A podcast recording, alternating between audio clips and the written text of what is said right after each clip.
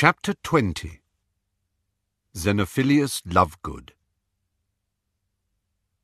Harry had not expected Hermione's anger to abate overnight, and was therefore unsurprised that she communicated mainly by dirty looks and pointed silences next morning. Ron responded by maintaining an unnaturally sombre demeanour in her presence as an outward sign of continuing remorse.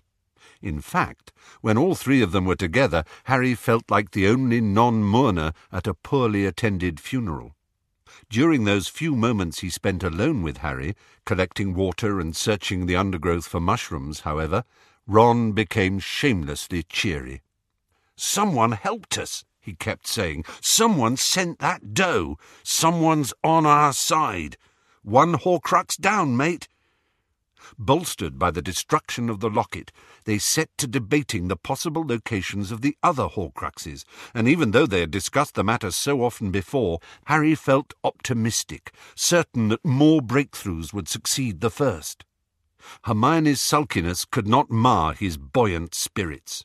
The sudden upswing in their fortunes, the appearance of the mysterious doe, the recovery of Gryffindor's sword, and above all, Ron's return, made Harry so happy that it was quite difficult to maintain a straight face. Late in the afternoon, he and Ron escaped Hermione's baleful presence again, and under the pretence of scouring the bare hedges for non-existent blackberries, they continued their ongoing exchange of news. Harry had finally managed to tell Ron the whole story of his and Hermione's various wanderings, right up to the full story of what had happened at Godric's Hollow. Ron was now filling Harry in on everything he had discovered about the wider wizarding world during his weeks away. And how did you find out about the taboo? he asked Harry, after explaining the many desperate attempts of Muggleborns to evade the Ministry. The what? You and Hermione have stopped saying you know whose name. Oh, yeah, well, it's just a bad habit we've slipped into, said Harry but I haven't got a problem calling him v- No! roared Ron, causing Harry to jump into the hedge and Hermione, nose buried in a book at the tent entrance, to scowl over at them. Sorry, said Ron, wrenching Harry back out of the brambles. But the name's been jinxed, Harry. That's how they track people. Using his name breaks protective enchantments. It causes some kind of magical disturbance. It's how they found us in Tottenham Court Road. Because we used his name? Exactly. You've got to give them credit. It makes sense. It was only people who were serious about standing up to him, like Dumbledore, who ever dared use it. Now they've put a taboo on it. Anyone who says it is trackable. Quick and easy way to find Order members. They nearly got Kingsley. You're kidding. Yeah, a bunch of Death Eaters cornered him, Bill said, but he fought his way out. He's on the run now, just like us. Ron scratched his chin thoughtfully with the end of his wand. You don't reckon Kingsley could have sent that doe? His Patronus is a lynx. We saw it at the wedding, remember? Oh, yeah. They moved further along the hedge, away from the tent and Hermione. Harry, you don't reckon it could have been Dumbledore? Dumbledore what? Ron looked a little embarrassed, but said in a low voice, Dumbledore, the doe. I mean, Ron was watching Harry out of the corners of his eyes. He had the real sword last, didn't he? Harry did not laugh at Ron because he understood too well the longing behind the question. The idea that Dumbledore had managed to come back to them, that he was watching over them, would have been inexpressibly comforting. He shook his head. Dumbledore's dead, he said. I saw it happen. I saw the body. He's definitely gone. Anyway, his Patronus was a phoenix, not a doe. Patronuses can change, though, can't they? said Ron. Tonks's changed, didn't it? Yeah, but if Dumbledore was alive, why wouldn't he show himself? Why wouldn't he just hand us the sword? Search me, said Ron. Same reason he didn't give it to you while he was alive? Same reason he left you an old snitch and Hermione a book of kid stories? Which is what? Asked Harry, turning to look Ron full in the face, desperate for the answer. I don't know, said Ron. Sometimes I've thought. well, I've been a bit hacked off. He was having a laugh, or, or he just wanted to make it more difficult. But I don't think so. Not any more. He knew what he was doing when he gave me the deluminator, didn't he? He. Well. Ron's ears turned bright red, and he became engrossed in a tuft of grass at his feet, which he prodded with his toe. He must have known I'd run out on you. No, Harry corrected him. He must have known you'd always want to come back. Ron looked grateful, but still awkward. Partly to change the subject, Harry said, Speaking of Dumbledore, have you heard what Skeeter wrote about him? Oh, yeah, said Ron at once. People are talking about it quite a lot. Of course, if things were different, it'd be huge news, Dumbledore being pals with Grindelwald, but now it's just something to laugh about for people who didn't like Dumbledore, and a bit of a slap in the face for everyone who thought he was such a good bloke. I don't know that it's such a big deal, though. He was really young when they... Our age, said Harry, just as he had retorted to Hermione and something in his face seemed to decide Ron against pursuing the subject. A large spider sat in the middle of a frosted web in the brambles. Harry took aim at it with the wand Ron had given him the previous night, which Hermione had since condescended to examine and had decided was made of blackthorn. Engorgio! The spider gave a little shiver, bouncing slightly in the web. Harry tried again, this time the spider grew slightly larger. Stop that, said Ron sharply. I'm sorry I said Dumbledore was young, okay? Harry had forgotten Ron's hatred of spiders. Sorry. Reducio! The spider did not shrink. Harry looked down at the blackthorn wand. Every minor spell he had cast with it so far that day had seemed less powerful than those he had produced with his phoenix wand. The new one felt intrusively unfamiliar, like having somebody else's hand sewn to the end of his arm. You just need to practice, said Hermione, who had approached them noiselessly from behind and had stood watching anxiously as Harry tried to enlarge and reduce the spider. It's all a matter of confidence, Harry. He knew why she wanted it to be all right. She still felt guilty about breaking his wand. He bit back the retort that sprang to his lips. That she could take the blackthorn wand if she thought it made no difference, and he would have hers instead. Keen for them all to be friends again, however, he agreed. But when Ron gave Hermione a tentative smile, she stalked off and vanished behind her book once more. All three of them returned to the tent when darkness fell, and Harry took first watch. Sitting in the entrance, he tried to make the blackthorn wand levitate small stones at his feet, but his magic still seemed clumsier and less powerful than it had done before. Hermione was lying on her bunk reading, while Ron, after many nervous glances up at her, had taken a small wooden wireless out of his rucksack and started to try to tune it. There's this one program, he told Harry in a low voice, that tells the news like it really is. All the others are on you-know-whose side and are following the ministry line. But this one, you wait till you hear it, it's great. Only they can't do it every night. They have to keep changing locations in case they're raided, and you need a password to tune in. Trouble is, I missed the last one. He drummed lightly on the top of the radio with his wand, muttering random words under his breath. He threw Hermione many covert glances, plainly fearing an angry outburst, but for all the notice she took of him, he might not have been there. For ten minutes or so, Ron tapped and muttered, Hermione turned the pages of her book, and Harry continued to practice with the blackthorn wand. Finally, Hermione climbed down from her bunk. Ron ceased his tapping at once. If it's annoying you, I'll stop, he told Hermione nervously. Hermione did not deign to respond, but approached Harry. We need to talk, she said. He looked at the book still clutched in her hand. It was The Life and Lies of Albus Dumbledore. What? he said apprehensively. It flew through his mind that there was a chapter on him in there. He was not sure he felt up to hearing Rita's version of his relationship with Dumbledore. Hermione's answer, however, was completely unexpected. I want to go and see Xenophilius Lovegood. He stared at her.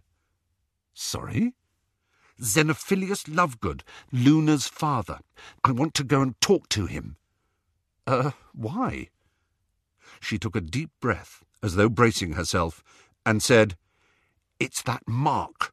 The mark in Beedle the Bard. Look at this. She thrust the life and lies of Albus Dumbledore under Harry's unwilling eyes, and he saw a photograph of the original letter that Dumbledore had written Grindelwald, with Dumbledore's familiar, thin, slanting writing. He hated seeing absolute proof that Dumbledore really had written those words, that they had not been Rita's invention. The signature, said Hermione. Look at the signature, Harry.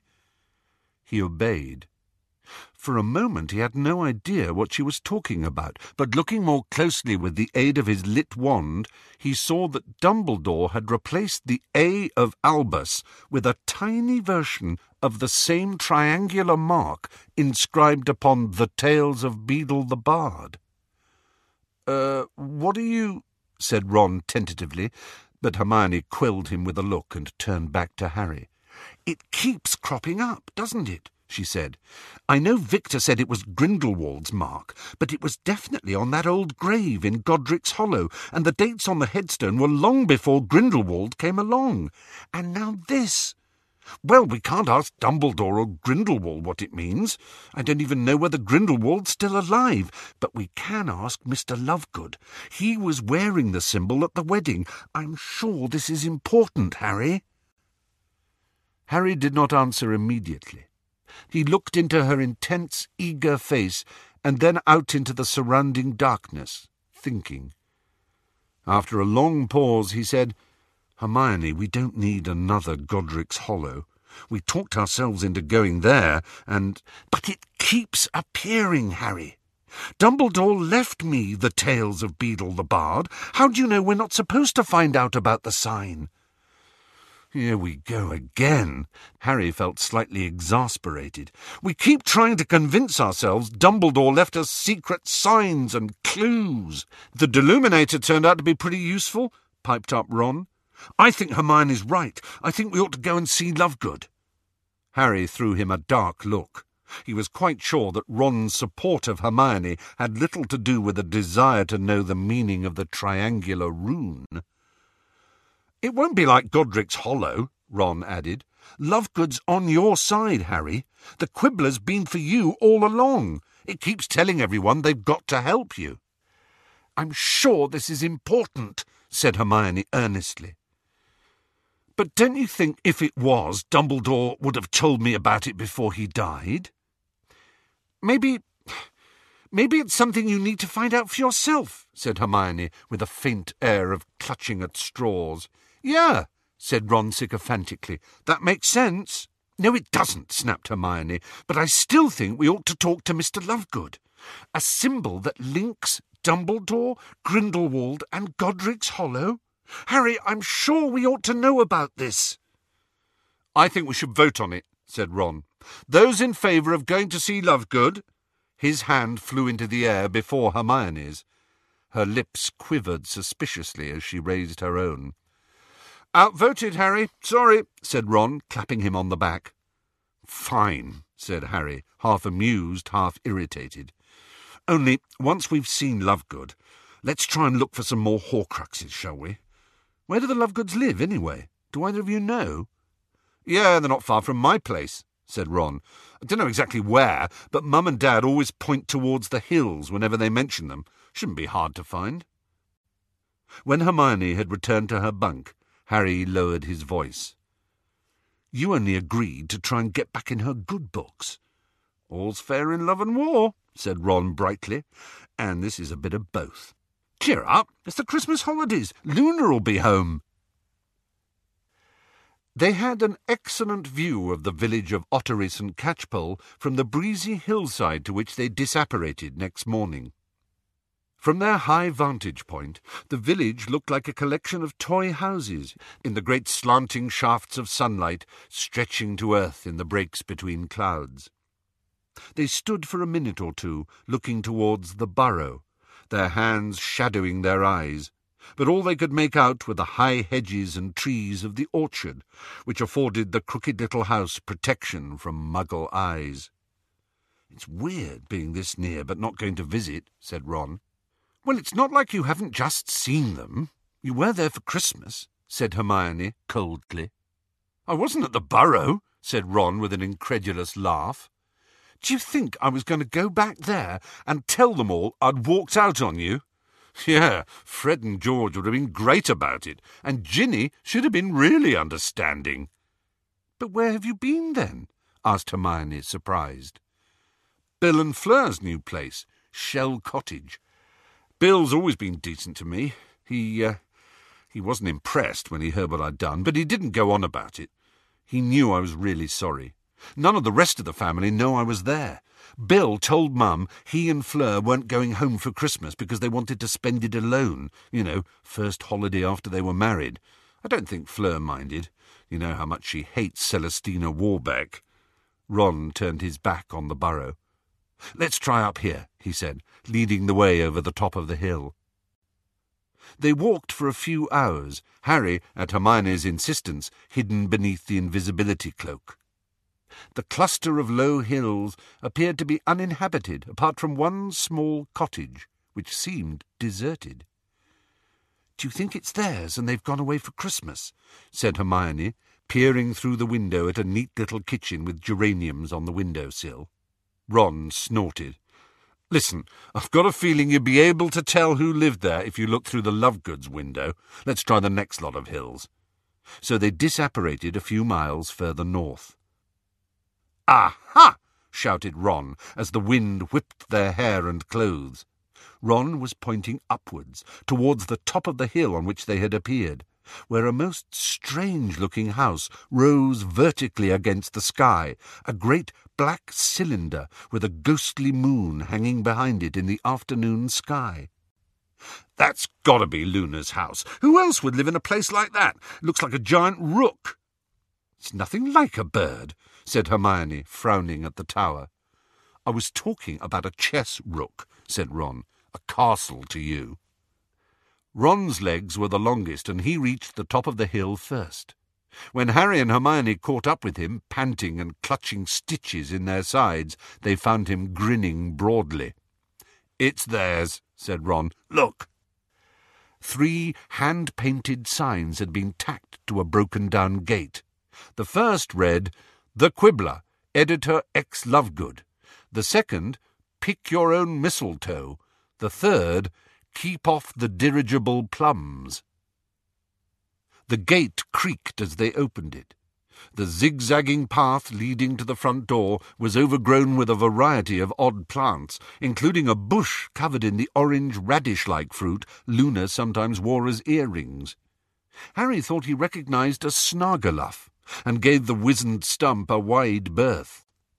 Two aged crab-apple trees, bent with the wind, stripped of leaves, but still heavy with berry-sized red fruits and bushy crowns of white-bearded mistletoe, stood sentinel on either side of the front door. A little owl with a slightly flattened, hawk-like head peered down at them from one of the branches. You'd better take off the invisibility cloak, Harry, said Hermione. It's you Mr. Lovegood wants to help, not us. He did as she suggested, handing her the cloak to stow in the beaded bag. She then rapped three times on the thick black door, which was studded with iron nails and bore a knocker shaped like an eagle. Barely ten seconds passed.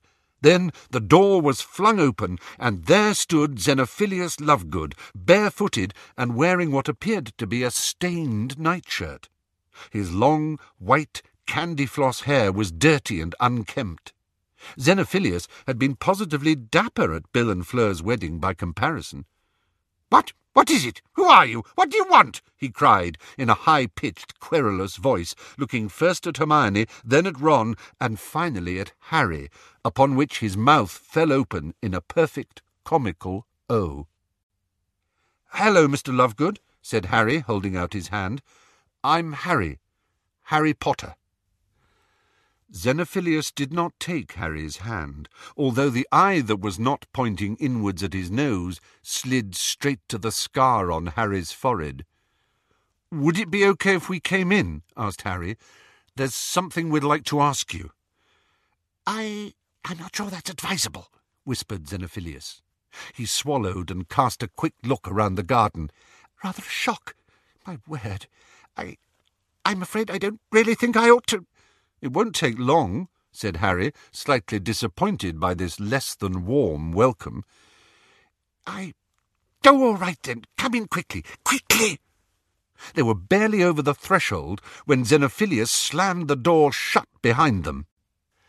They were standing in the most peculiar kitchen Harry had ever seen.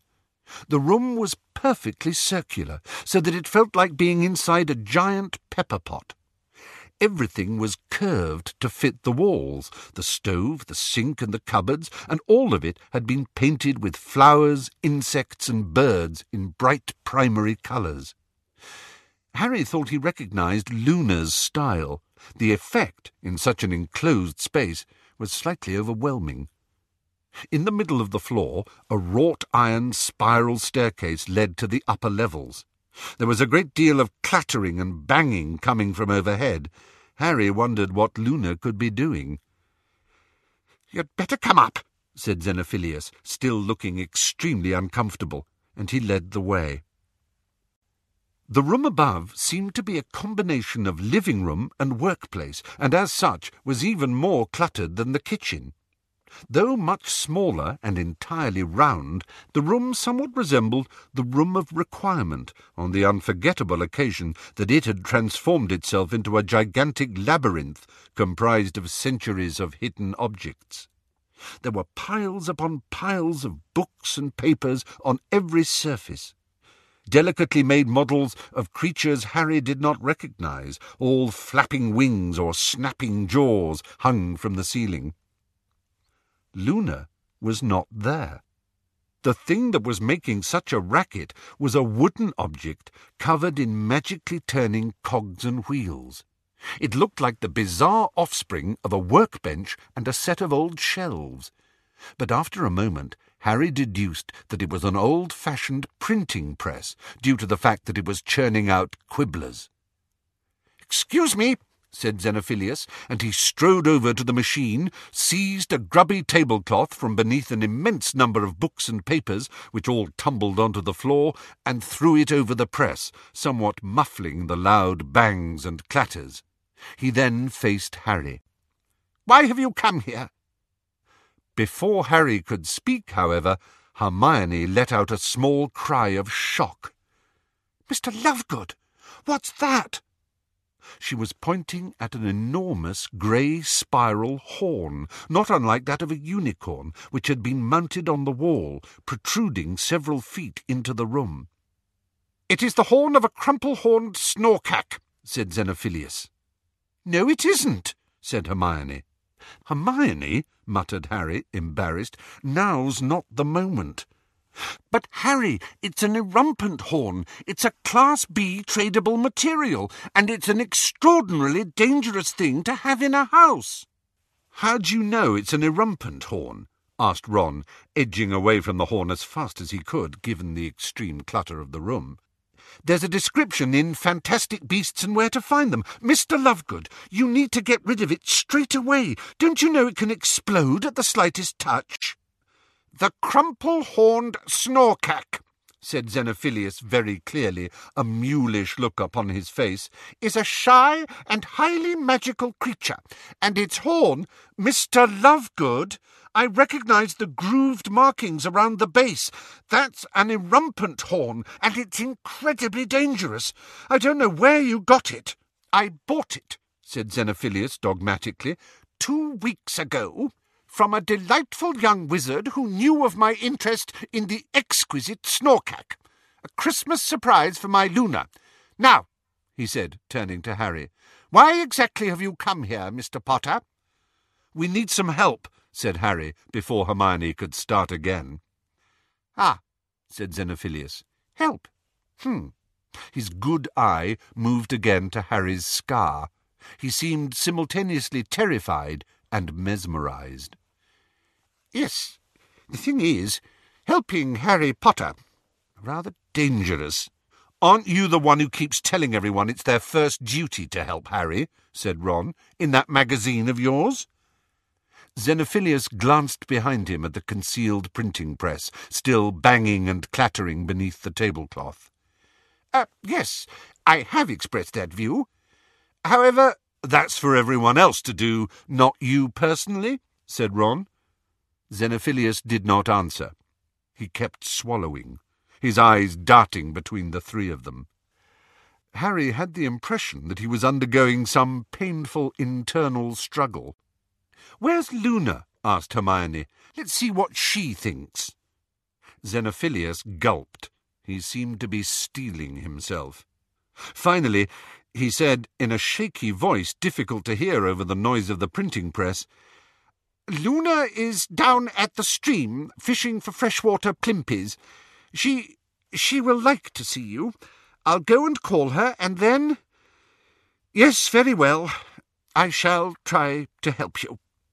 He disappeared down the spiral staircase, and they heard the front door open and close. They looked at each other. Cowardly old wart, said Ron. Luna's got ten times his guts. He's probably worried about what'll happen to them if the Death Eaters find out I was here, said Harry. Well, I agree with Ron, said Hermione. Awful old hypocrite, telling everyone else to help you and trying to worm out of it himself. And for heaven's sake, keep away from that horn. Harry crossed to the window on the far side of the room. He could see a stream, a thin, glittering ribbon, lying far below them at the base of the hill. They were very high up. A bird fluttered past the window as he stared in the direction of the burrow, now invisible beyond another line of hills. Ginny was over there somewhere. They were closer to each other today than they had been since Bill and Fleur's wedding, but she could have no idea he was gazing towards her now, thinking of her. He supposed he ought to be glad of it. Anyone he came into contact with was in danger. Xenophilius's attitude proved that. He turned away from the window, and his gaze fell upon another peculiar object, standing upon the cluttered, curved sideboard.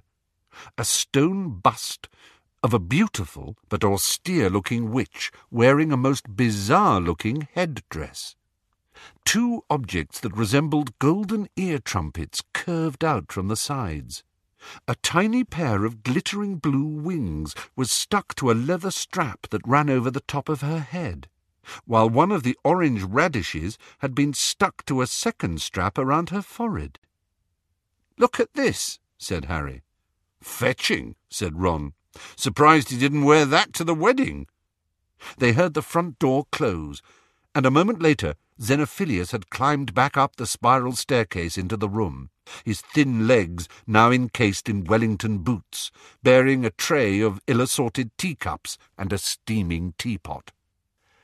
Ah, you have spotted my pet invention, he said, shoving the tray into Hermione's arms and joining Harry at the statue's side.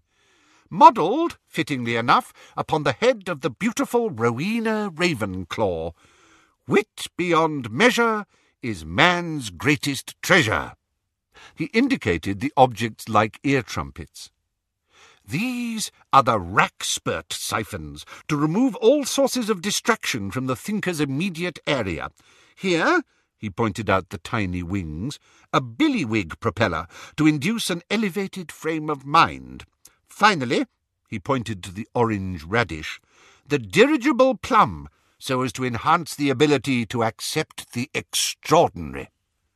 Xenophilius strode back to the tea tray, which Hermione had managed to balance precariously on one of the cluttered side tables. May I offer you all an infusion of Gurdy roots? said Xenophilius. We make it ourselves. As he started to pour out the drink, which was as deeply purple as beetroot juice, he added, Luna is down beyond Bottom Bridge. She is most excited that you are here. She ought not to be too long. She has caught nearly enough plimpies to make soup for all of us. Do sit down and help yourselves to sugar. Now, He removed a tottering pile of papers from an armchair and sat down, his Wellington legs crossed. How may I help you, Mr. Potter? Well, said Harry, glancing at Hermione, who nodded encouragingly. It's about that symbol you were wearing around your neck at Bill and Fleur's wedding, Mr. Lovegood. We wondered what it meant. Xenophilius raised his eyebrows. Are you referring to the sign of the Deathly Hallows?